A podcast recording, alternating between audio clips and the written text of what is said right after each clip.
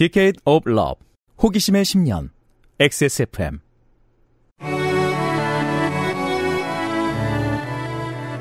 그것은 알기 싫다 특별기획 23 국정감사 기록실. 문화체육관광위원회.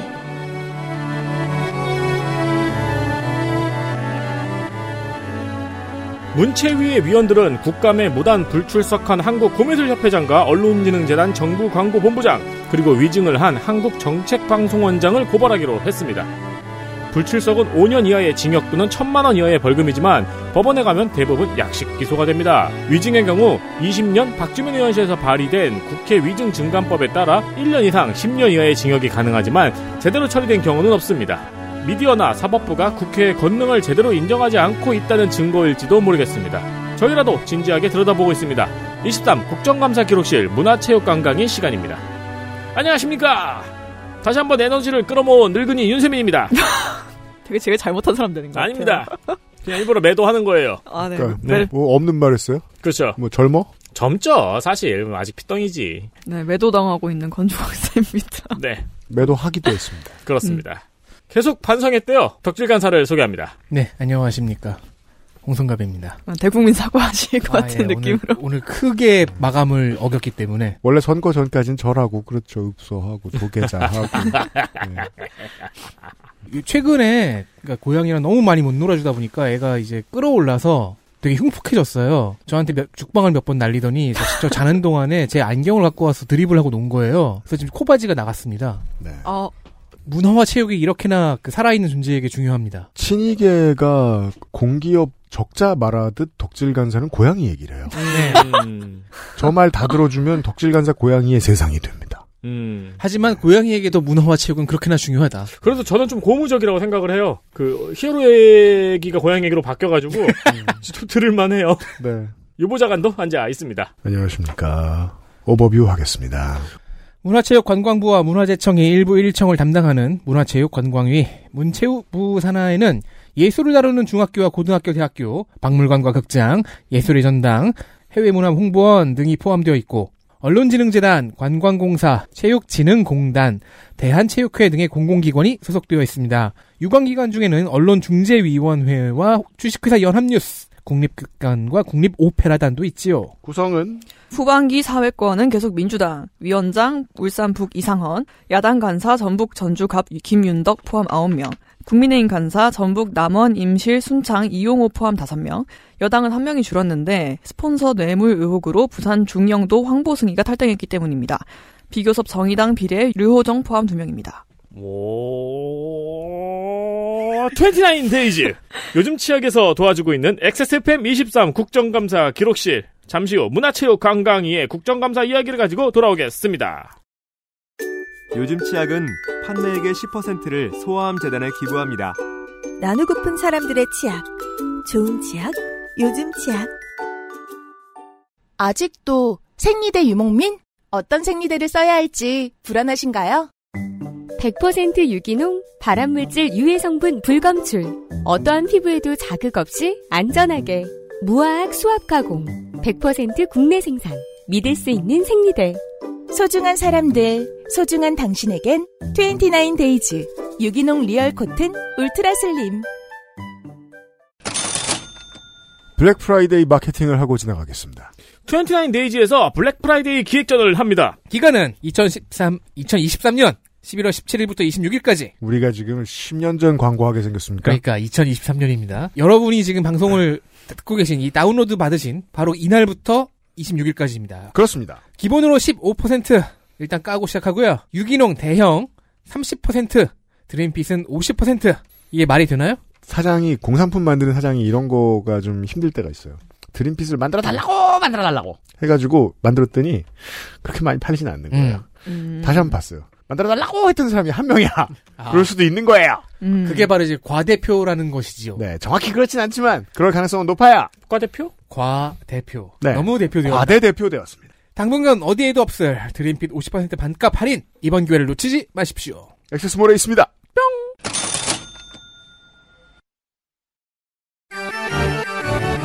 이슈 하나 장애체육인 학대 국민의힘 김혜지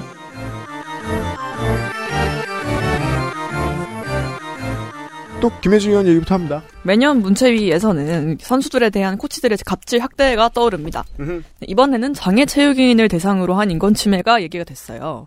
쇼다운이라는 종목이 있더라고요. 네. 저 이번에 처음 알았는데 음. 시각 장애인을 위한 스포츠로 일종의 탁구, 에어 하키랑 음. 비슷해요. 어, 나 에어 하키 되게 좋아하는데. 네. 쇼다운 되게 재밌어요 보면. 영국에서 국제대회가 최근에 있어가지고 우리나라에서도 국가대표가 선발이 됐는데 이들에 대한 학대가 제기가 됐습니다. IBS, 예, IBSA라고 국제 시각 장애인 스포츠 연맹들이 모여서 하는 시각 장애인을 위한 축구, 뭐 농구, 음. 쇼다운도 그런 것이고요. 음, 정확한 표현이네요. 에어하키와 탁구를 합친 것 같은 느낌의 네. 스포츠네요. 네. 그래서 학대 사건을 들여다 보면은 뭐 언어적, 신체적 그리고 아, 폭력이 있었고 성추행까지 있습니다.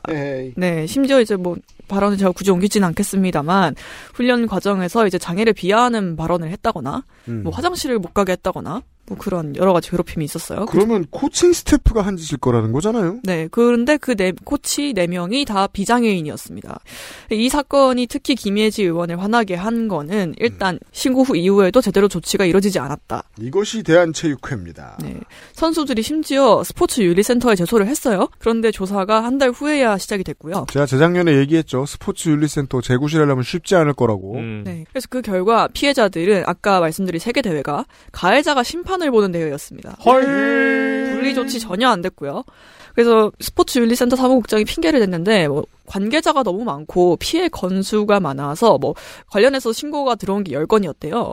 아니 피해 건수가 많으면 즉각 분리부터 해야 될 거 아니에요. 그러니까요. 그럼 조사도 더 빨리 했어야죠. 아니, 대한체육회는 왜 혼자만 약간 갈라파고스처럼 모든 업무가 여기는 전개 안 주나요? 국가에서? 그러니까 말이에요. 근데 이 경우에는 이 센터에 신고가 접수되면 대한체육회로 올라가고 그럼 대한체육회는 이거를 이제 장애인협회로 보내요. 그럼 장애인협회는 아 이게 시각장애인이구나 해서 이 시각장애인 협회로 또 내려 보내줘요. 근데 음. 이 과정 자체도 너무 오래 걸렸던 거예요. 음. 심지어 그 과정을 다 거치기도 전에 윤리센터가 용서하고 화해해라 뭐 이렇게 얘기도 했습니다. 그렇습니다. 네. 이게 제가 현실적인 얘기가 아니라는 거 알고 있는데요. 스포츠 윤리센터 이거 저 검찰이나 공수처 산하에 둬야 됩니다. 음. 겁나 악랄한 사람들 밑에 둬야 됩니다. 음. 네, 스포츠계 차원의 처리가 이렇게 늦어졌다면은 이 사건은 다른 방식으로도 처벌될 수가 있어요. 음. 장애인 복지법 위반이거든요. 음. 이제 코치의 학대 행위 중에서 시각 장애인에게는 해선 안 될 행동이 포함돼 있었어요. 그렇군요. 네, 이제 해외 경기장이었잖아요. 음. 그런데 시각 장애인 선수를 안내인이랑 통역도 없이 내버려두고 갔어요. 에이. 심지어 언어가 안 통했어요. 헐. 이분들이 뭐 스피킹을 유창하게 하는 게 아니에요. 그냥 코치가 그냥 미워서? 뭐 그냥 잠깐 있어봐 하고 나갔대요. 경기 시작. 전에. 네. 설명도 없이 나가서 경기 직전에 와서 이유도 설명 안 해주고 사과도 안 했습니다. 이거는 이제 스포츠 인권 침해 행위는 아니죠. 하지만 장애인 복지법상의 장애인 유기 방임에 해당이 됩니다. 음. 심지어 경기가 끝나고 3일 동안에 이제 선수들한테 어 이제 경기 끝났으니까 자유야라고 해놓고 감독과 코치진이 선수들을 두고 관광을 갔어요. 근데 이 대회가 버밍엄에서 있었거든요. 네. 관광을 런던으로 갔어요. 이거는 일단은 이 사람들도 잘못했고 협회도 잘못했죠. 인력을 제대로 배치하지 않았으니까. 네. 남은 선수들에게는 역시 통역 안 붙었고요. 대박. 네, 그래서 김예지 의원은 단순 인권 침해가 아니라 이게 장애인 학대이기 때문에 가중 처벌이 되어야 한다고 주장을 했습니다. 이거는 진짜 스포츠 윤리센터가 아니고 처음부터 검찰로 갔어야 되는 사안이네요. 그러니까 이게 너무 네. 무서운 게 결국은 고발을 할 주체가 의지가 있어야 되잖아요. 그래서 이 이야기 우리가 문체 얘기할 때마다 음. 모든 이야기가 대한체육회한테 집중되는 겁니다. 그러니까요. 대한체육회가 의지가 없어서 발생하는 참사가 한둘이 아닙니다. 그리고 음. 대한체육회에서 발생하는 모든 사안은 처음부터 검찰로 가는 게 좋은 것 같아요. 한시적으로 그렇게 두죠. 형벌법을 만들어서. 우리가 지금 이게 국감에서 몇 년째입니까 이게? 음. 네. 그러니까 검찰의 대부분의 조직을 기소청으로 이제 바꿔야 되잖아요. 그리고 검찰은 대한체육회만 수사할 수 있게 합시다. 어, 그러게요. 예. 땅땅땅. 예. 음. 대한체육회 수사처. 수사 의지가 뭐 처리 의지가 없었다라는 걸 보여주는 게 예산 처리예요. 음. 이제 김혜지 의원이 좀 수상하다고 지적을 했는데 이제 국제 대회를 위해서 이 대회를 위해서 총 5억 원이 쓰였어요. 네. 근데 그 중에 선수들을 위해 쓰인 예산이 식비와 숙박비 뿐이었습니다. 음. 그럼 나머지는 여기 인력이 총 60명인가 80명인가 그랬는데 네. 그중에 선수단이 딱 선수인 사람이 27명이에요. 음. 나머지는 다 그냥 지원 인력이었거든요. 네. 그런데 그 선수들한테 쓴 돈이 이거밖에 안 되는 거예요. 음흠. 네. 그럼 나머지는 이제 삼국 시각장애인 스포츠 연맹 회장 직무수행비로 1억 6, 1,600만 원이 쓰였습니다. 아이고. 심지어 이걸 개인 통장에 입금을 했어요. 예. 네, 그러는 동안에 선수들은 부상 치료비를 다 직접 부담했습니다. 야, 진짜 인생 너무 아무렇게나 사는 거 아닙니까? 아, 전 뭐 다 차치하고 그래도 치료비를 어떻게 보전을 안 해줘요? 국대인데. 네, 이건 뭐 장애인 이거 다 떠나가지고 말이 안 되는 거죠. 홍순봉 씨요. 네, 홍순봉 씨입니다. 음. 그리고 뭐 최근에 이제 2021년에도 장애인 수영 선수를 감독이 폭행해가지고 기소된 일이 있었어요. 네. 그래서 그 뒤로 이제 가해자의 장애인 관련 기관 취업 제한을 좀 영구적으로 하자라는 제안이 나왔었거든요. 음. 이게- 이게 5년이거든요. 네. 그럼 다시 돌아올 수 있는 거예요. 그 음. 업계로. 근데 이후에도 별다른 이제 제도 개선이 없었습니다. 음, 네. 그러해 보이네요. 네. 그래서 이번에 또 김예지 의원이 목소리를 높였지만 음. 다뭐 그냥 맹맹하게 지나갔고요. 그렇습니다. 대한체육회 얘기 매년 또 하고 있고요. 그리고 늘 이기영 회장이 나오고요. 그렇습니다. 자, 저작권 관련된 얘기를 덕질 간사가 길게 준비했습니다. 이슈 둘. 저작권의 현재와 미래. 민주당 김승수, 이계호, 유정주, 전재수. 정의당 류호정. 무소속 황보진이. 문체위에서 가장 많았던 질의가 가짜 뉴스 관련 질의였는데 음. 저작권도 자주 나왔습니다. 네. 특히 이제 온라인에서의 저작권 침해가 산업화된 지 오래됐어요. 음. 그래서 이계호 의원에 의하면 최근 통계에서는 불법 복제 비율이 영화 29%, 음. 게임 26%, 웹툰 21%, 대충 20 이상이 꾸준하게 나오고 있습니다. 매체를 안 가리고 있는 거네요. 그죠. 사실 그 20세기에 비하면 엄청 나아진 거긴 하지만 네. 네, 줄어들지 않는다는 거. 황보승희 의원이 10일 첫날 그리고 17일에는 김승수 의원이 제기한 문제가 이제 누누 TV 폐쇄 이후에 이- 벌어진 일들입니다. 아, 누누 누누 TV. TV. 음. 네, 서버가 에티, 아이, 그 사업자가 에티오피아에 있었죠. 불법 콘텐츠 유통 사이트 누누TV가 트래픽 요금과 여러 그 압박을 문제로 들면서 폐쇄를 했는데 그 이후 유사 사이트가 계속해서 나타나는 중입니다. 지금도 search하면 나와요. 누누TV 시즌 2라. 음. 네. 네. 현재 불법 사이트로 인한 피해는 2021년 기준으로 27조 원 가량으로 추정되는데 음. 그 해의 컨텐츠 산업 전체 매출이 137억이에요. 음. 한 20% 가량입니다. 음. 누노TV의 누적 수익은 5조로 보입니다. 음. 월 접속이 천만이었거든요. 음. 국민 5분의 1이 불법 컨텐츠를 본다. 근데 뭐 우리 국민, 그러니까 대한민국인이 아닌 외국에서도 누누 TV를 네. 통해서 보는 음, 경우가 그쵸, 많이 그쵸. 있겠죠. 네. 음. 여섯 시내 고향도 있었다니까. 음. 불법 사이트를 감지하고 차단하는 데까지 5일에서 7일이 걸립니다. 음. 복구에는 몇 시간이면 되죠. 네. 그래서 차단보다는 돈줄을 끊는 게 효과적이고 실제로 누누 TV 또한 이쪽에서 문제가 생긴 것 같아요. 음. 자, 불법 사이트의 수익 모델은 트래픽을 이용한 광고 수익이 대부분입니다. 네. 황보승희 의원실이 직접 광고 문의를 하나 해봤대요. 음. 몇 달은 줄 서서 기다리라는 답변이 왔답니다. 그렇습니다. 그리고 이 광고의 대부분, 아니 전부는 도박과 성매매 광고입니다. 자, 이게 더 큰 문제입니다. 음. 처음에는 그냥 엄마 아빠가 용돈을 안 줬는데 그래서 내가 디즈니 플러스를 결제를 못해 음. 이런 간단한 문제의식을 가지고 누누TV에 들어갔던 청소년이 도박 중독자가 됐다가 마약 중독자가 될 가능성이 생긴다는 거죠. 음. 네. 실제 제일 큰 구멍은 여기 있습니다. 그리고 이건 국감에서 나온 얘기는 아니지만 제가 확실하게 아는 것, 어떤 사이트는 아예 도박과 성매매업을 운영하는 범죄 조직에서 직접 운영하기도 합니다. 음, 다, 그렇죠. 그쵸. 다 썰- 연결돼 있죠. 네. 네. 따라서 이 범죄 산업의 단속을 더 빡세게 하면 저작권 범죄도 줄일 수 있다는 등식이 나오는 바 그렇죠. 황보승희 의원은 경찰과의 좀 더 다양한 협업을 준비했습니다. 네. 김승수 의원은 또한 웹 접속 외에도 앱 접속이 생겨나서 늘어나는 중임을 지적했습니다. 앱은 또 다른 접속 루트여서 현재의 차단 기술을 우회하는 경우도 있고 그리고 앱 자체를 단속하려면 구글과 같은 플랫폼 기업과의 공조가 필요해서 또 다른 세계가 되거든요. 음. 답변을 들어보면 뭐 앱의 경우 음악은 이제 대처가 되고 있는데 영상은 이제 시작한 수준 이하인 것으로 보입니다. 왜냐하면 음악은 직배사들이 거의 모든 루트를 휘어잡고 있기 때문입니다. 음. 예. 온 나라의 로펌들과 다 연결되어 있고 사실 사기업이 대신 해준 거예요. 전재수 의원은 전자책에 관심을 가졌습니다. 지난 5월에 알라딘을 해킹한 해킹범이 9월에 잡혔습니다. 넉 달이나 도망쳤네요. 100만 권 정도를 갖고 있다고 하면서 샘플을 텔레그램 채널에 공개하고 비트코인을 요구하고 그래서 이제 받은 돈을 뭐 20대 두 명을 고용해서 가져오고 했는데 잡고 보니까 고등학교 2학년 학생이었네요. 와, 전자책을 해킹해서 비트코인으로 팔 수 있는 세상이 아직까지 남아 있었군요. 그리고 총 215만 권 정도에 접근할 수 있는 암호화 키를 보유하고 있었다는 게 밝혀졌습니다. 이 키는 뭔가요? 다양한 뭐 일종의 만능 열쇠 같은 거 오, 공통적으로 쓰는 솔루션을 깰 수 있는 어떤 복호화 키를 갖고 있던 거죠. 유명 입시학원 사이트도 그래서 그렇게 해킹했다고 합니다. 뭐. 범인이 유통한 건 일단 갖고 있었던 것 중에서 일단 전자책 6천여 권과 강의 동영상 700여 개 정도긴 하지만 피해는 그 이상입니다. 그죠. 그러니까 그 마약의 접근 권한을 가진 사람이 그 가장 고민해야 되는 문제는 retail 시장을 자기가 따로 활, 활로를 확보해야 되거든요.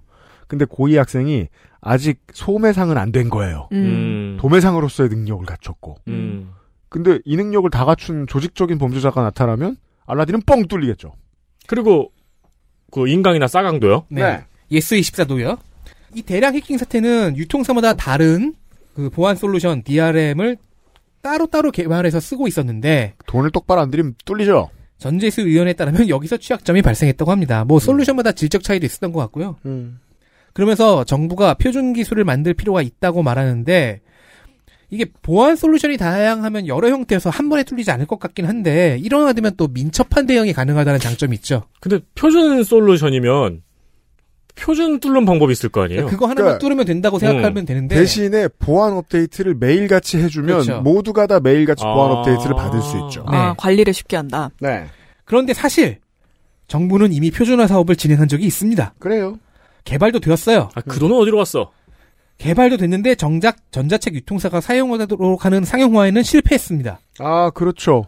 하청업체에 로비가 걸려 있죠. 네, 전재수 의원이 조사한 바 유통사들을 강제하기가 어려웠던 게 이유랍니다. 실제로 이번 사태 이후 다시 표준화를 해보자며 후속 설명회를 업계가 열려고 했는데 무산이 됐어요. 이유는 알라딘의 불참이었습니다. 자, 이 자리를 내주지 않을 만한 이유가 알라딘에 있던 거라고 판단해야 됩니다. 네. 예. 우리는, 어, 이 구멍 뚫린 보안업체가 너무 소중한데요?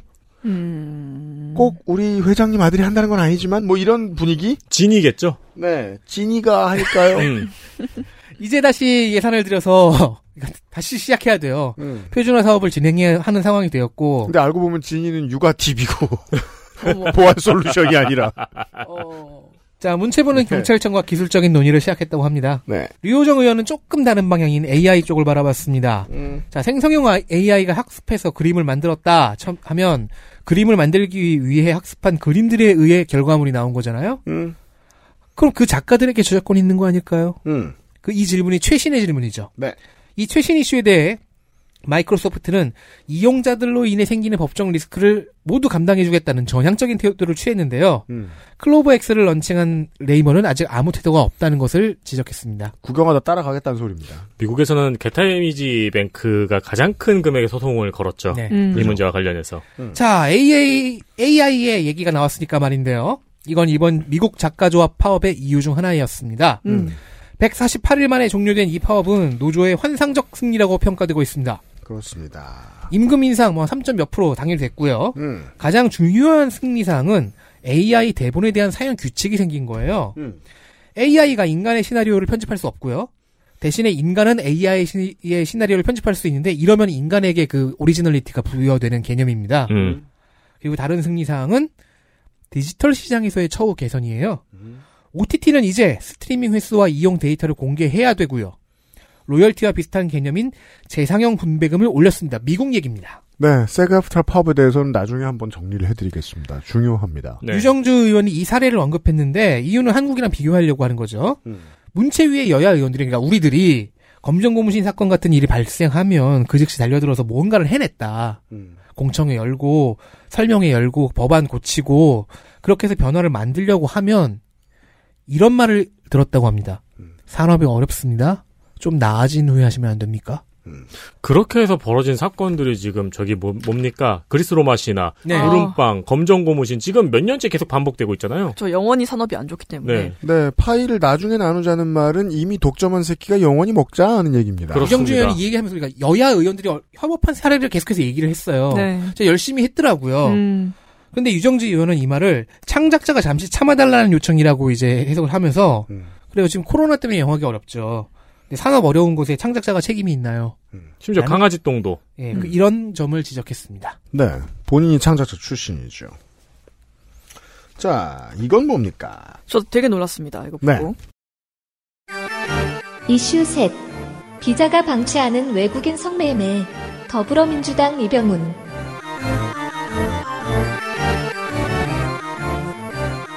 특정 국가에서 온, 특정 문화권에서 온 외국인에 대한 우리나라의 착취가 굉장히 팔수록 음습하죠. 음, 그 중에서 문체위에서 다뤄야 할 내용도 있었어요. 그렇습니다. 네, 비자 중에 E6 비자라는 게 있더라고요. 네, E6 비자. 네, 이게 예술 활동을 하려는 사람을 위한 비자예요. 음. 근데 2010년대 초까지 이 비자를 악용해서 인신매매를 하는 일이 있었어요. 음, 예를 들면 이제 동남아에 가서 네. 아 우리 기획사다 한국 너 오면 아이돌 데뷔 시켜 주겠다 하고 한국에 데려와요. 음. 그 E6 비자를 줘요. 음. 그리고 유흥업소에 취업을, 취업을 시키는 거예요. 음. 그리고 여권을 빼앗고 성매매 혹은 접대를 강요하는 겁니다. 제가 지금 기사들을 찾아보니까 네. 이러는 업자가 아주 숫자가 많더라고요. 음. 이건 수요가 엄청나다는 의미겠죠. 네. 네. 인신매매 수요가. 이 수요가 주로 발생하는 곳이 어디냐 좀 역사를 올라가 보면요. 이게 악용되기 시작한 게 이제 90년대 기지촌에서부터예요. 음. 당시에 이제 주한미국이 감축이 됐죠. 음. 그러면서 이제 그 기지촌에 외국인 대상 성매매 한국인 여성이 줄었어요. 음. 그래서 외국인 전용 유흥업소가 되게 밀집해 있는 동두천, 평택시 이런 데가 관광 특구를 신청을 합니다. 음. 경제 관광 특구를.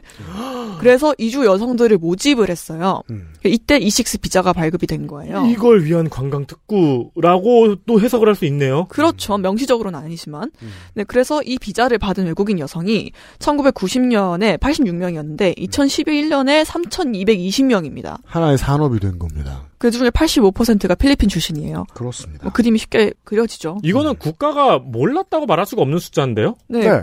국가가 추진한 사업인데요? 네. 음. 그래서 2010년에 보면 기사가 좀 나왔어요. 뭐 이- 이게 되게 문제다 이러면서. 음. 음.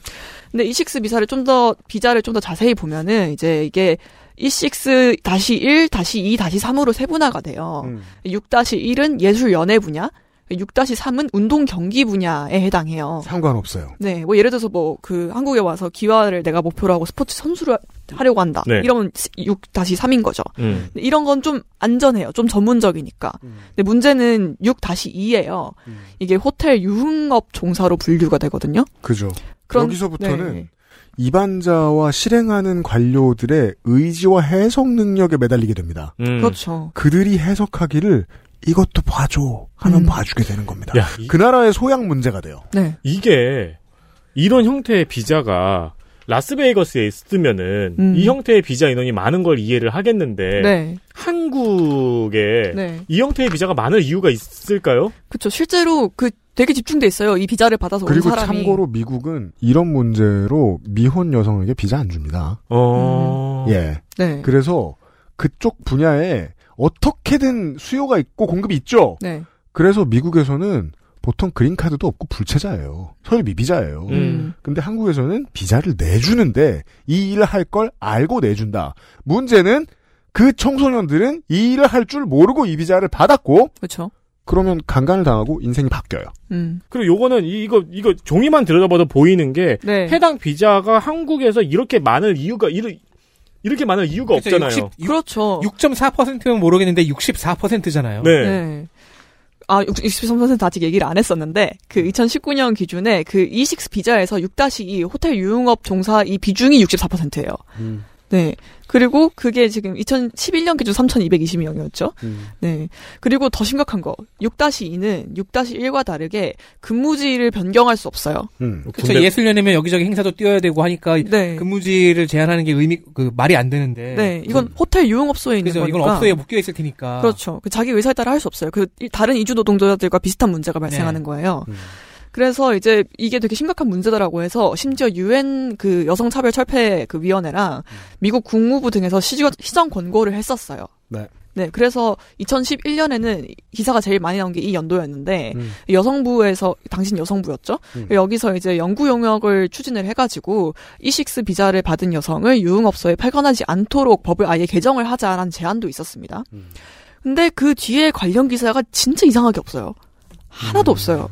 딱 다 2011, 12년 그나마 최근에 한 2021년에 한겨레에서 한 번 더 다뤘고 뭐 그 정도인데 그렇다면 이 문제가 발생하지 않아서 그런가? 아닙니다. 네. 지금도 발생하고 있고요. 음. 그럼 이 문제에서 문체위가 어떻게 끼어들 수 있느냐를 봐야겠죠. 네. 이병훈 의원이 이걸 문체위에서 얘기한 이유는 그 이칙스 비자를 발급하는 과정에 영상물 등급위원회가 끼어 있기 때문이에요. 음. 영등이라고 합니다. 네. 이제 여기에서 공연 추천서라는 걸 발급을 합니다. 음. 이 사람이 여기서 우리나라에 와서 이런 공연을 할 수 있어요. 음. 네, 그러니까 바- 비자를 발급 받을 만한 뭐 자격이 됩니다라는 거죠. 네. 그런데 영등이가 그동안 그 이 아 이 추천서를 고용 업소에서 받아오거든요. 음. 근데 업소를 안 살펴보고 발급을 한 거예요. 음. 네, 그리고 심지어 이제 이런 기획사 혹은 업소 정보를 심의하는 게 영등이의 소관으로 분명히 되어 있습니다. 그러면 영상물 등급위원회는 뭘 알고 있네요. 그 내부 인사들은. 그렇죠. 네. 그리고 심지어 여가부랑 그 외국인 전용 유흥업소 합동 점검을 해가지고 업소 정보를 제공을 하는 역할도 해야 돼요. 근, 근데 어떻게? 네. 그런데 여가부에서 그 결- 보고서를 냈거든요. 음. 받아오지도 않고 있었어요. 아. 읽지도 않고. 네. 그래서 어떤 업소가 문제가 있는지도 파악을 못하고 그냥 신청 오면은 어 내줘 이렇게 된 거죠. 그러면 이제 법무부가 적발해낼 수도 없고. 그렇죠. 그냥 다 온전히 법무부만. 혼자만의 그 역량으로 네. 찾아내야 되는 거잖아요. 이게 법적으로는 아무런 문제가 없는 거예요. 아, 이걸 왜 영등위에서 하나 생각해봤는데 영등위가 옛날에 공연윤리위원회였기 때문에 음. 그 흔적이 남아 있는 거군요. 네. 네, 아까 이 문제가 최근까지도 발생하고 있다고 말씀드렸잖아요. 네. 미국은 압니다. 네. 음. 올해 미국 국무부가 이제 2023년 인신매매 보고서라는 걸 발표를 했죠. 음. 근데 이게 국내에서 되게 화제가 됐어요. 왜냐하면 한국이 2등급으로 떨어졌거든요. 그죠. 네, 1등급, 2등급, 3등급까지 있는데 하- 그 1등급에서 2등급으로 떨어졌어요. 그러니까 보통 이제 미국인들이 생각하는 human trafficking이라는 단어의 적절한 나라라고 하면 보통 아프가니스탄 정도나 생각할까 말까인 네. 거거든요. 한국은 거기에 당당히 들어가 있습니다. 네, 그래서 당시에 이제 검색을 해보면 뭐 언론 헤드라인이 다 한국 왜, 뭐 2등급, 뭐 인신매매 2등급 어째서 뭐 이런 거 되게 많거든요. 뭐 어디 웃기고 있어? 모르는 억울하다고? 네, 다들 놀라고 있어요. 음. 근데 그 보고서에서 왜 한국이 2등급이냐 그 이유로 외국인 성매매가 언급이 됐습니다. 그리고 그 구체적인 사례로 이식스 비자를 악용한 성매매 강요가 들어 있었어요. 실태 분석 같은 거 하는 이제 사회부의 기사들 같은 거 보고 있으면은 대한민국의 시민으로서 살다가 본 대한민국의 풍경이 바로 딱딱 떠올라요. 우리는 지금 회식하면은 마포역에서 밥 먹고 집에 가잖아요. 음. 네. 그러고 이제 집에 가면 아이스들만 남으면 누가 붙들죠. 정말 계절에 한 번은 경험합니다. 우리가 우리가 아무리 회식을 안 해도 그리고 나서 세상이 바뀌어 보여요. 저 업소는 뭐지? 음. 음. 저 업소는 뭐지? 저 업소는 뭐지? 기사에서 읽었던 게 바로 이해가 되는 거예요. 서울에만 뭐 몇천 개, 몇만 개. 음. 스타벅스보다 많다고. 근데 알 수 없는 글자를 가지고 있는 휘황찬란한 무어가 있으면 우리가 안 가봤어도 이제 그거라는 걸 좀 이해할 필요는 있다는 거예요. 그리고 나서 이제 기사들을 읽으면 기분이 달라지죠. 아, 외국인들은 이런 방식으로 사실상 어떻게 보면 그 개인 청소년의 입장에서 보면은 우리나라의 100년 전에 전쟁 성노예들하고 다를 뻔 루, 루틴을 경험하게 되거든요. 네. 뭔가 다른 거짓말을 하고 취업을 했더니 성폭행을 당하고 음. 그 다음에 이 직업을 갖게 된 거예요. 음. 원래 한국 시민인 한국 시민들도 청소년들도 비슷한 경험을 합니다. 네. 그, 이건 너무 이상한 거예요. 다른 모든 분야를 다루다가 이 분야를 보게 되면 가우뚱해지는 거예요. 어?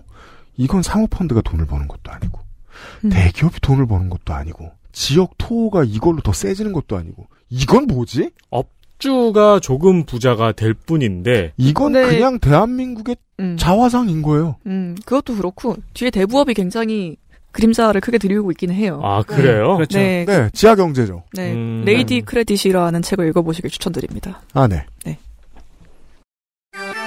이슈 넷 조화 빠르게 불출석 파트 2 민주당 김윤덕, 유정주, 이무경, 홍익표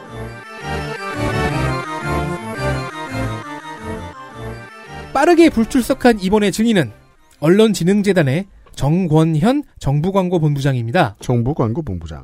이 사람 역시 국감 증인으로 채택되자 빠르게 출장을 나갔습니다. 정부광고 광고본부장이 출장을 어딜 갈까요? 일본 갔어요.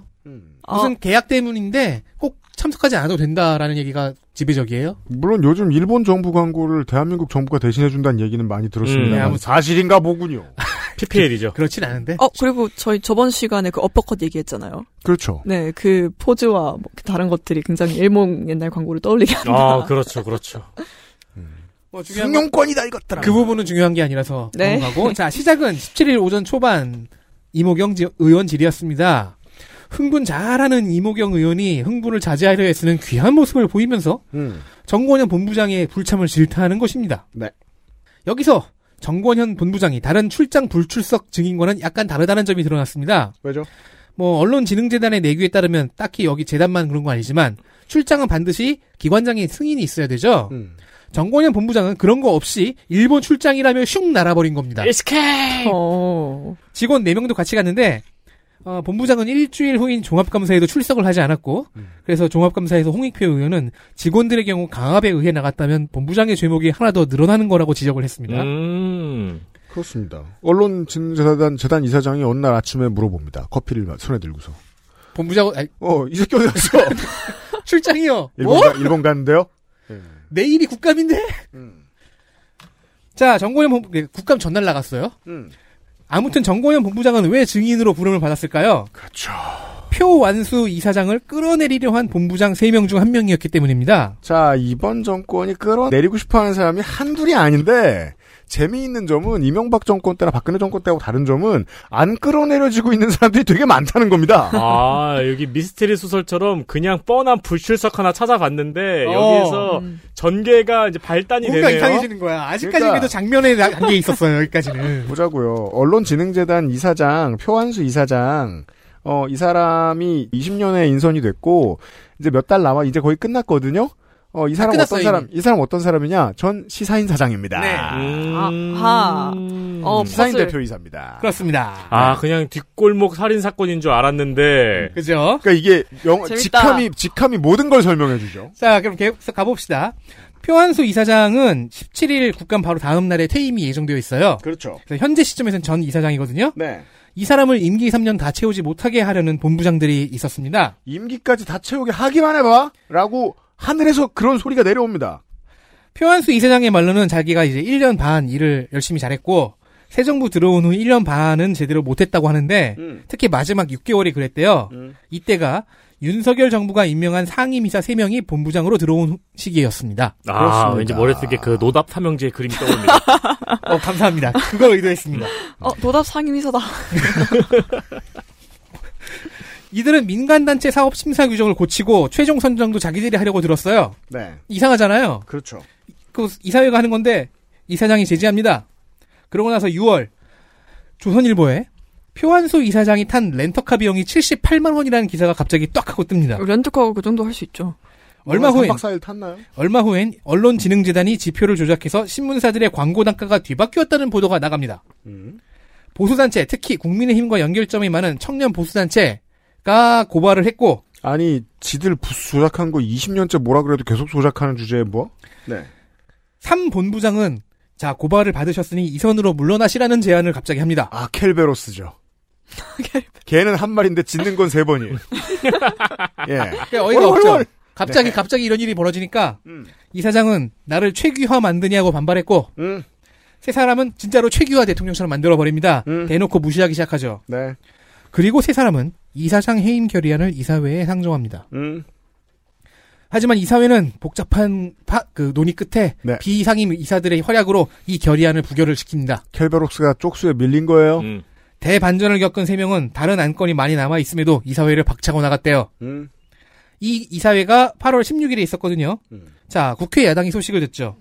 증인으로 본부장 3명을 채택하죠. 음. 그런데 셋 중 하나가 이사장 승인도 안 받고 일본으로 날라버린 겁니다. 케르보스 해체. 음. 그래서 괴로워진 사람은 다른 두 본부장이었죠. 아, 목 하나가 잘렸어요. 네. 어떻게 피나. 음, 피나요. 뭐나 피나. 자, 3 본부장은 남정호, 유병철, 정권현 세 사람입니다. 음. 남정호 미디어 본부장은 중앙일보 칼럼니스트였고요. 1호! 유병철 경영본부장은 연합뉴스 TV 전무이사였고 이호 정권현 정부광고본부장은 조선일보 선임 기자였습니다. 3호 와 진짜 진짜 개노다사. 진짜 진짜네.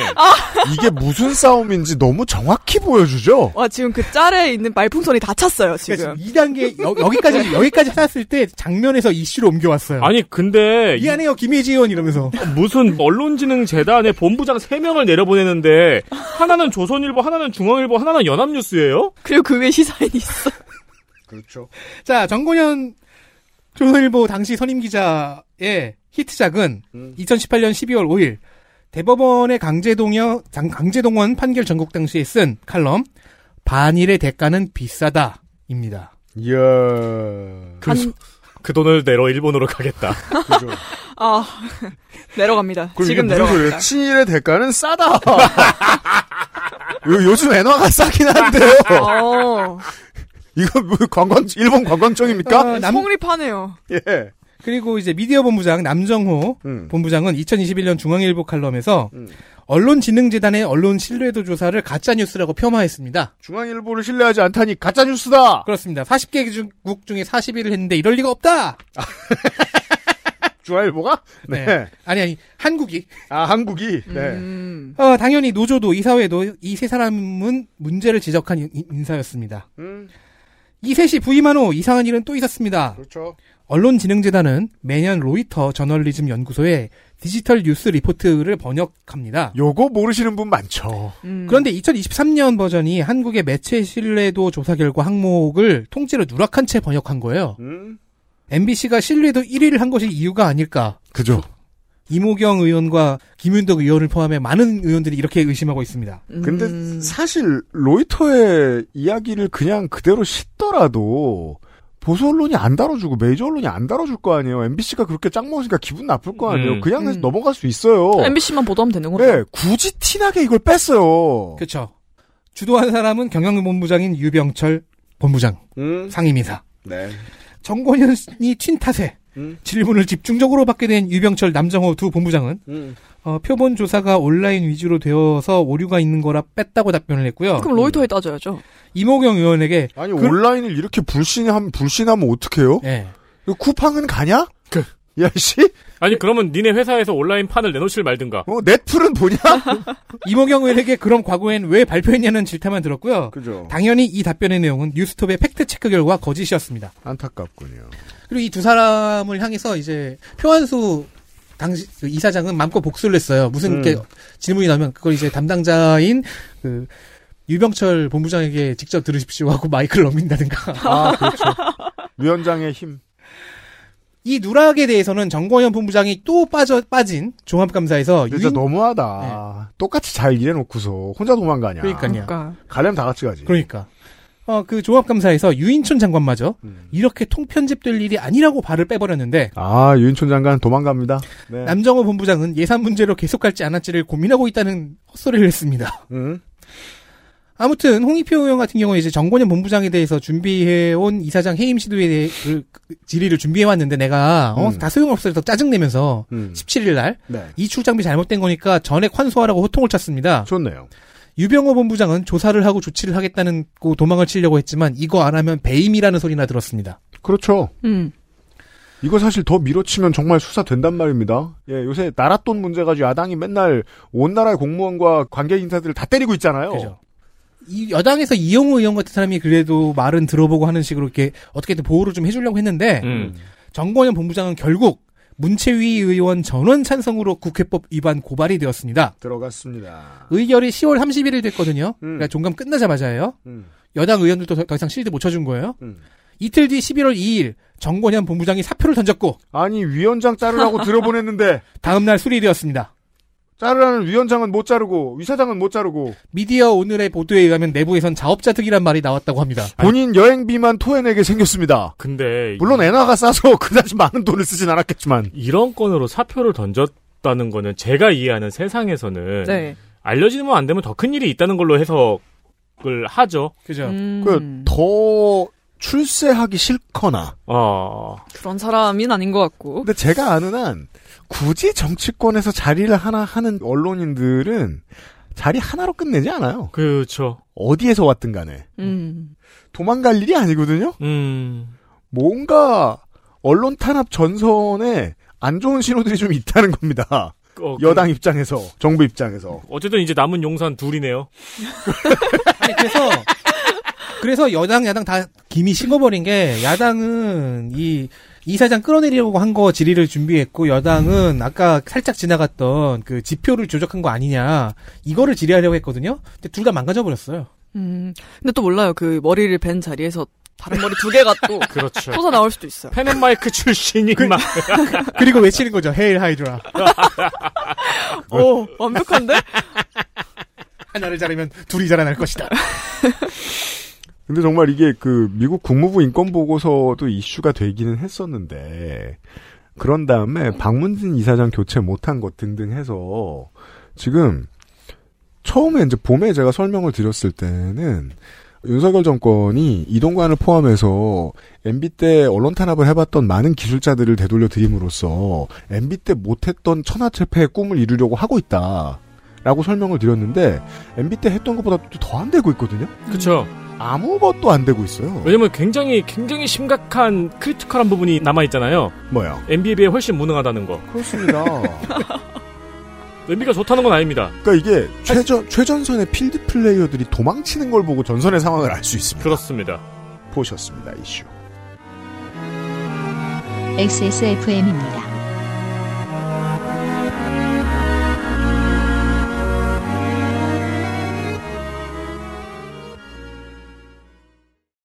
치약이 다 거기서 거기지 뭐. 그냥 싼 거 사자 싼 거. 얘 봐라.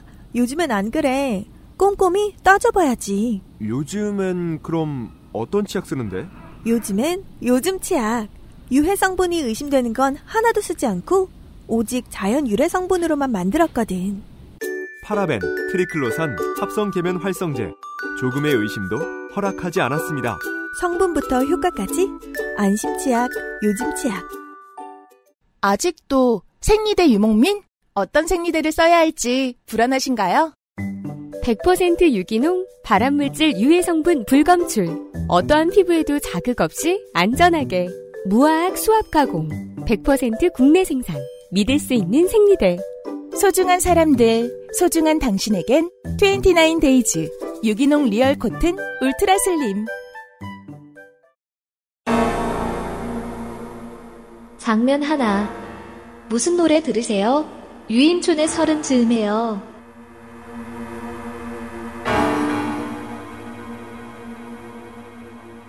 첫 번째 장면 제가 확인하고 깜짝 놀랐습니다. 진짜 대박이죠.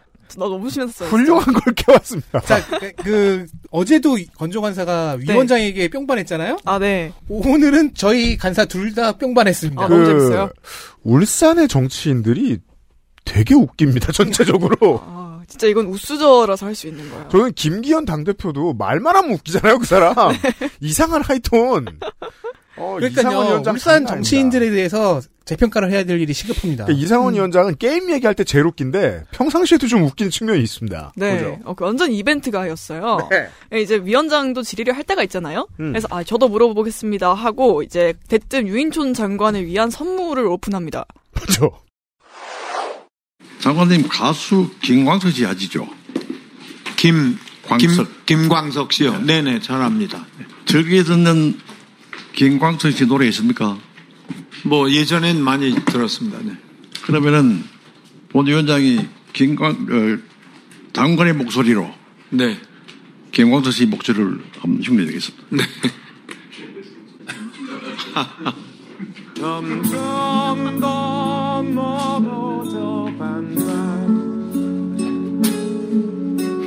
머물러 있는 청춘인 줄 알았는데 이어가 감사합니다. 이 아이의 유인촌 장관 목소리를 학습시켜서 만들어 왔습니다. 네. 어떻습니까? 어, 그럴듯하지요? 비슷하네요. 네네. 질의가 있, 었나요 이거? 내 뒤에 있었어요. 놀랍게도 있었어요. 있었어요. 그러니까 AI 저작권에 대한 얘기인가요? 네, 뭔가요? 맞아요. 맞아요. 아. 아니 근데 근데 별로 영양가는 없었어요. 맞아요. 그냥 다 할 수 있는 얘기였어요. 이거 그 서른 즈음에 하니까 임팩트가 약하죠. 그러니까 Hype Boy를 했어야죠. 그 들어보셨어요? 저 드레이크 Hype Boy? 드레이크 Hype Boy 못 들어보셨어요? 드레이크 아, Hype Boy랑- 우리 방송에서 틀면 안 될 것 같아. 그런가? 아 브루노 마스의 Hype Boy도 있어요. 그 브루노 마스의 Hype Boy도 있고. 맞아요. 요즘 그런 거 많이 할 거 아니에요. 그 유인촌의 하이보이를 했어야지. 그러니까요. 그러니까요. 싸. 그래야 저희 아, 무슨 노래 들으세요? 아 유인촌의 하이보이요. 이거 완성되는데. 아 홍대 가려면 어디로 가는지 아세요? 유인촌의 하이보이요. 네. 원래 위원장이 그 지휘 기회가 얼마 없는데 아까운 기회를 열심히 쓰기 위해서 최선을 다했네요. 네, 아 그 얘기를 시작하자마자 표정에 장난기가 막아 나 이거 성공시켜야겠다는 욕심이 그득그득해요. 저는 이상원 의원 제일 웃겼을 때가 진리형 코스프레 했을 때. 그런 일이 있었어요. 예, 진짜 똑같습니다. 어디 프로한테 의뢰했나 봐요. 그 찾아보려고 똑같다고 찾아보라고 하길래 음. 찾아봤어요. 첫 번째 나오는 짤을 눌렀어요. 아 대박. 똑같죠. 근데 그 장난 아니죠. 그 사진이 엄청 뜨는 거예요. 그 야 이거 되게 사진 많이 올려놨네. 그러고 봤더니 거기가 어디였는 줄 알아요? 국회의원 이상원 블로그. 그 코너 이, 이름이 게시판 이름이 이상원 이야기. 이게. 이게 이게 뭐냐면은 코스프레 사진하고 위에를 클릭하면 울산의 대들보 국회의원 의사원. 진리언이 아니고 아, 이 세계의 국회의원인 것 같아요. 그렇습니다. 이게 게임기를 자기 나와바리로 삼으려고 했던 전병헌 의원은 음, 사실 약간 2% 모자랐거든요. 그죠. 하지만 이상원 완성도가 높아요. 아, 완벽해졌어요. 아 근데 이건 진짜 프로가 했나 네. 보다. 그러니까요. 광원 효과까지 완벽하게 했네요. 네. 사진도 완벽하게 CG도, 찍었어요. CG도. 자 위원장 장면 하나 더 잡죠. 장면 둘. 존경 집착 사회.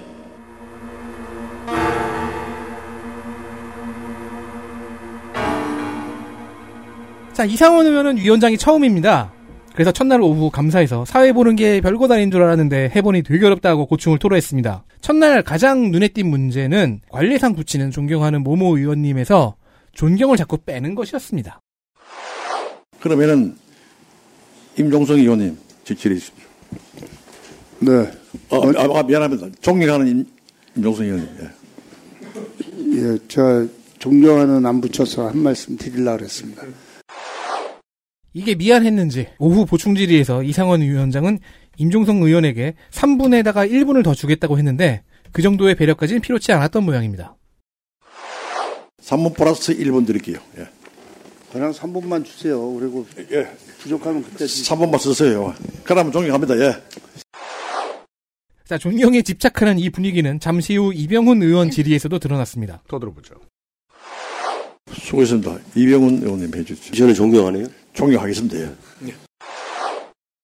개그는 왜? 지교해야 돼. 보통 사회자는 익숙해지면 빨라지잖아요. 존경 땡땡 의원님 이렇게 하잖아요. 빨리 하려고. 아 아호처럼. 존경 받으려면 말좀 작게 해야 됩니다.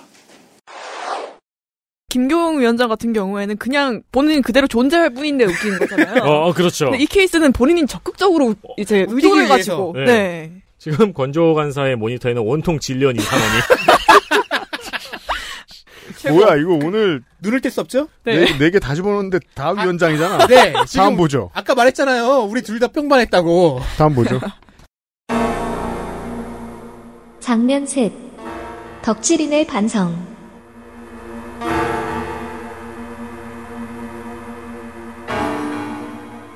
아, 제 친구가 최근에 처음으로 저희 방송 들었는데, 네. 국- 제가 국감 나온다고. 저, 저, 저 때문에 욕하든가. 아니, 5분 딱 듣고 저한테 한, 한 말이, 아, 유머라는 건 생각보다 세대화되어 있구나, 였어요. 어 그렇죠. 네. 그렇죠. 제가 문체위 국감을 보다가 일종의 거울 치료를 받게 되었습니다. 19일 국감에서 한국관광공사의 낙하산 인사 문제를 놓고 경론과 강력한 질의가 오가고 있었어요. 그 대상 중 한 명인 안영배 전 관광공사 사장에게 이상원 의원이 갑자기 이상한 질의를 합니다. 저 혹시 짬뽕 해봤는겨? 네? 비행기 짬뽕 안 해봤지요? 스님 땅고요. 낙하산 타봤어요? 아 빨리 진행하세요. 뭐 거예요? 됐습니다. 일단 위원장이 혼나는 건 맞고요. 지금 이 네. 상황에서. 혼낸 사람은 임종성 의원입니다. 저는 지금 제가 파악을 한 게 맞다면 공수를 해봤냐는 질문인 것 같아요. 그러니까 비행기 점프 해봤냐? 예, 나는 그래서 처음 짬뽕이 뭐야? 어, 나도 난 짬뽕 아 그러니까 낙하산이라고 설명을 해주죠. 음. 아, 스카이다이빙이 아닌 거죠? 그러니까 그것도 유머 시도네요. 낙하산 논란이 있으니까 real 낙하산 타봤냐? 그런 얘기인 것 같아요. 그러고서 이제 임종성 의원이 혼, 한테 혼내니까 그럼 됐어요라고 했잖아요. 나는 소기의 목표를 달성했다. 이거는 건조 에디터 친구의 지적이 정확하네요. 네. 그렇습니다. 어, 우린 이해 못해요. 우리 세대는 이해 못해요. 그래서 저는 갑작스럽게 저 반성을 시작했지요. 끝으로 또 위원장 얘기. 지금 이게 마지막 순서로 들어간 게 굉장히 적절하다는 생각을 하고 있는데요. 네. 장면 넷. 전투력이 필요해.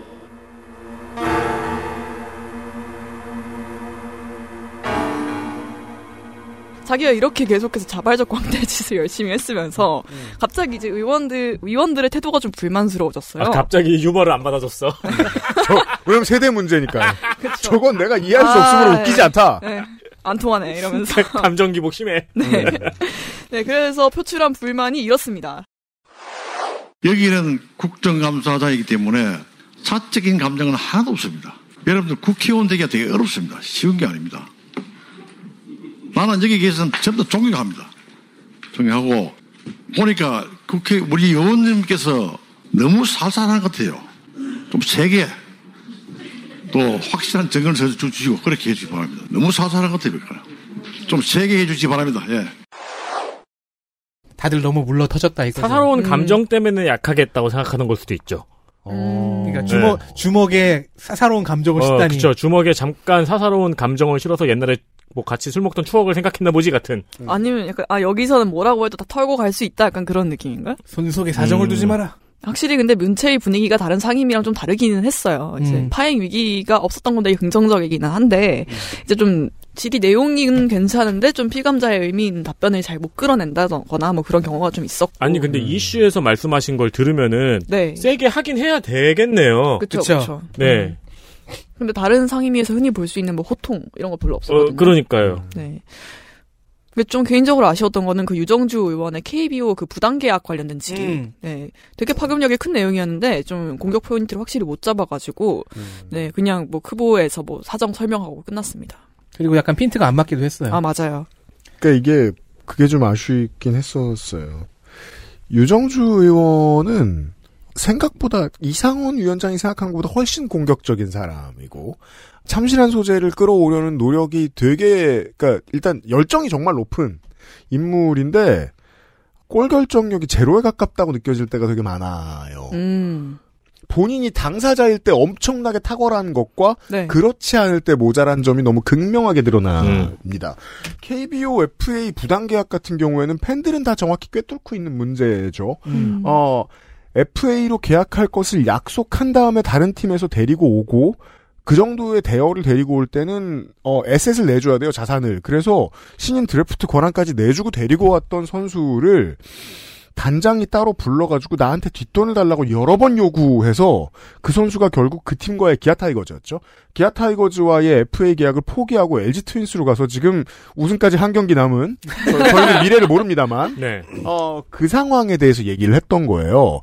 그 단장은 물러났고 수사도 받게 되었습니다만 KBO에게 앞으로 이런 일이 없도록 전수조사를 할 거냐라는 질문을 하는 어렵지 않은 이슈였거든요. 그렇죠. 근데 버벅였어요. 음. 음. 예. 이러면 팬들이 두 가지로 화나는 거예요. 왜 우리 총재 못 살게 굴어? 음. 기왕 못 살게 굴 거면 왜 정확하게 질문을 못 해? 음. 맞아 예. 정확히 딱 두 개로 유튜브 댓글이 나뉘더라고요. 확답이라도 받아내든가. 음. 네. 위원장은 그런 거를 말하고 싶었던 거였죠. 그리고 원래 진행자는 이런 말을 하면 안 됩니다. 하지만 이렇게 할 만하구나라고 모두가 이해할 수 있는 겁니다. 이러면 네, 그래서 동료를 위해 수미상관으로 존경을 모두에게 나눠주셨죠. 다들 존경을 합니다. 엘리트 플레이어 보시죠. 문화체육관광위원회 엘리트 플레이어 더불어민주당 비례 유정주 의원입니다. 방금 전에 그렇게 얘기했는데 아니 잘 했는데 어떡해요? 사실 체육 쪽 이슈에서는 좀 약하긴 해요. 맞아요. 하지만 문화와 관광 쪽 이슈에서는 강합니다. 음. 김예지 의원과 비슷하게 전방위 이슈를 열심히 섭렵을 했고 경쟁 이슈에서도 훌륭했습니다. 네, 하나의 문제에 파고들기보다는 좀 다양한 관점으로 그 분야 전체를 비춰가지고 구조적 문제를 찾아내는 스타일이더라고요. 부천정 서영석 의원 지역구입니다. 특히 대표적으로 많이 나오는 반명 자객 공천이다라고 나오는 케이스인데 그렇게 말하고 싶으면 서영석 의원의 의정 성적이 더 좋았어야죠. 음. 그러니까 제가 유정주 의원이 자꾸 아쉽다고 하는 건 이렇게까지 열의가 큰 보좌진들이 같이 있으면 결과가 더 좋아야 되니까 하는 얘기고 제가 조홍천 의원 주로 사례 많이 들지 않습니까? 실제로 의원 블로그나 의원 소셜 가봐도 그냥 라디오 방송에서 했던 자기 당 욕 말고 아무것도 없다고. 자기 당 욕을 욕, 자기 당 욕을 먹을만 하면 자기 당 욕을 하는 건 괜찮아요. 네. 대신 의정을 하라고, 의정은. 밥값을 해가면서 하라고. 유정주 의원은 밥값을 하겠다는 열의는 큰 사람이라서 제가 그런 얘기를 많이 하고 깠습니다. 그리고 국민의힘 비례 김이혜지 의원입니다. 이슈에서는 제가 그 선정을 못했지만 4년을 정리하는 의미에서 자신이 다뤘던 거의 모든 분야를 훑어가면서 점검하는 모습도 있었습니다. 네. 그 넓이와 꼼꼼한 추적에 경의를 표합니다. 금년에는 특히 예상을 뛰어넘는 증인의 완전 아스트랄한 답변을 대하니까 한 10초 정도 버퍼링이 걸려서 아무 말도 못하는 모습을 보여주면서 모의 포인트도 획득하였습니다. 네, 부족한 점을 지적하는 걸 넘어서 사례를 발굴하는 걸 잘하고요. 그리고 관점 역시도 제시하는 것들이 상당히 새롭습니다. 그렇습니다. 문체가 거의 무난하게 흘러갔는데 질의 방식도 그렇고 아까 음. 우리가 얘기했지만 네. 내용도 그렇고 가장 임팩트가 있었어요. 제가 기억하는 게 맞다면 김혜지 의원은 당선 이후로 저희 방송에서 모두가 한 번도 빼놓지 않고 뽑은 의원이에요. 그렇습니다. 본인이 유능한 건 분명한데요.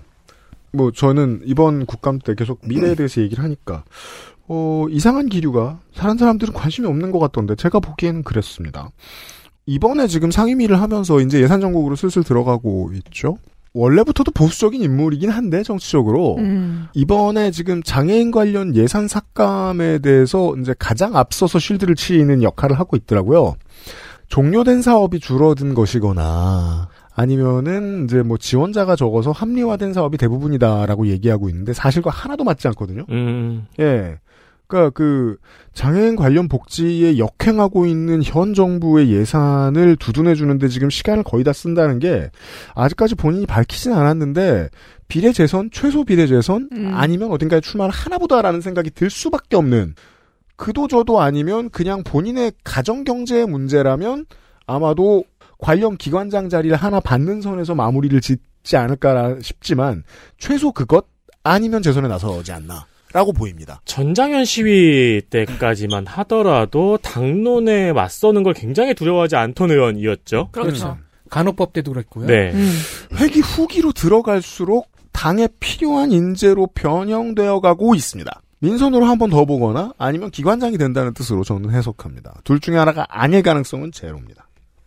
더불어민주당 부산 북 강서갑의 전재수 의원입니다. 저는 금년의 밸런스 왕이라고 부르고 싶고요. 이슈 follow-up, 어시스트들이 정쟁에서의 공격력 모두 훌륭했습니다. 물론 제가 고민을 안 한 건 아니에요. 왜냐면 비슷한 거의 비슷한 수준으로 김윤덕 의원이 있었는데 김윤덕 의원보다 훨씬 더 언플을 못하는 것이 안쓰러워서 선택을 음. 했고요. 비슷하게 제가 고민했던 의원이 바로 다음에 나오네요. 네, 더불어민주당 광주 아니요. 동남을 아, 네. 먼저 죄송합니다. 네. 네. 이병훈입니다. 성함형이 진행을 해서 이런 거야. 그러가 하십시오. 네, 어, 피감 기관에서 미처 생각하지 못한 문제를 잘 찾아내고요. 대안도 제시를 항상 합니다. 되게 소소한 질의가 많았는데 그렇다고 해서 가볍었던 건 아니에요. 네, 시간을 잘 써서 그런 것 같습니다. 네. 네, 그리고 국내 프로축구 선수들이 이제 태국 선수들에 대한 인종차별을 한 문제가 있었는데 이게 징계가 가볍다는 질의를 했었거든요. 네. 이게 되게 당연한 일인데 그래서 저는 국회에서 아, 이 정도의 감수성은 발휘될 수 있구나라는 생각이 들어서 기억에 남았습니다. 그렇습니다. 광주 국회의원은 언제나 경선 뚫기가 되게 힘들죠? 이번에도 상대는 줄에 줄에 줄을 서 있는데요. 아니 민주당의 경우. 어 이거는 뭐 주로 위원장이 나중에 개고생할 것이고요.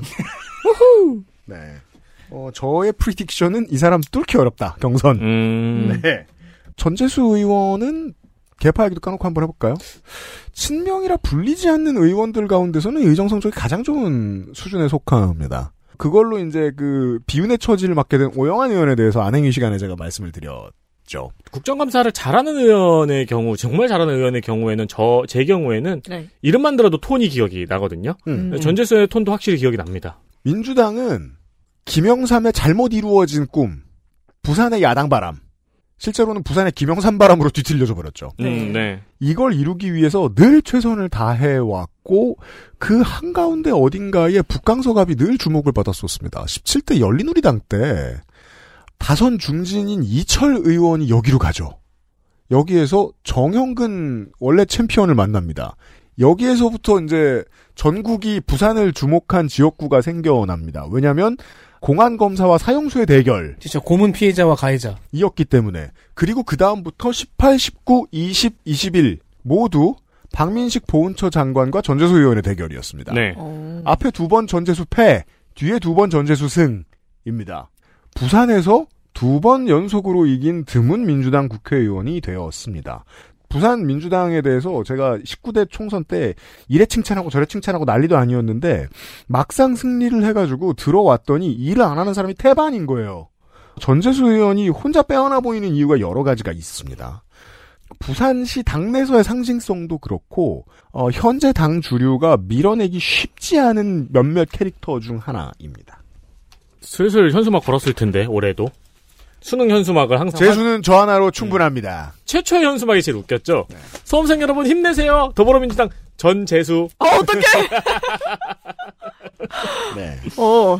본인 페이스북에 제 이름 아버지 제 이름은 왜 전재수입니까 이렇게 올려가지고 그때부터 밈이 됐어요. 네. 음. 그렇습니다. 그거 아마 그러니까 후속 현수막까지를 염두에 둔 무브였다고 생각해요.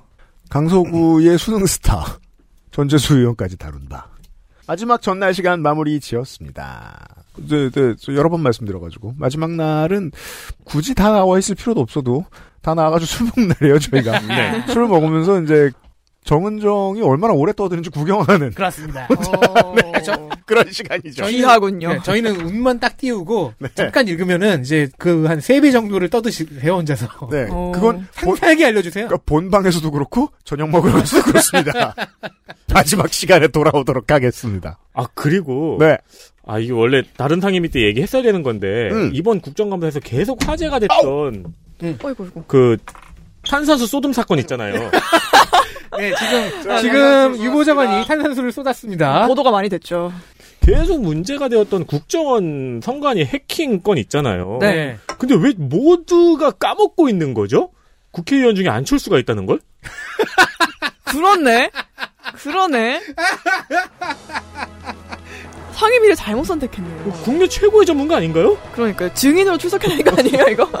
아 근데 얼마 전에 이제 안철수 의원이 만든 그 이준석 전 대표에 관한 투표 사이트가 예 크나큰 버그가 발견됐는데 그걸 이- 그 이준석이 이준석 전 대표가 직접 네, 잡아냈죠. 직접 저기 했죠. 직접 수정해줬죠. 그러니까 국회와 국가가 올해 반성해야 됩니다. 어, 십수년을 봐오면서 이 정치인을 제대로 써먹어 본 적이 단 한 번도 없다는 것에 어, 대해서. 그러니까요. 물론 지금은 외교통일위원회에 있잖아요. 네. 저희는 저희가 잘 써먹는 어, 농축 참고인을 데리고 마지막 시간에 뵙도록 하겠습니다. 그동안 국정감사 기록실 23년 판을 들어주셔서 감사드립니다. 내일도 다시 만나주세요. 고맙습니다. 감사합니다. 내일 뵙겠습니다. 빠염! 빠염! XSFM입니다. I D W K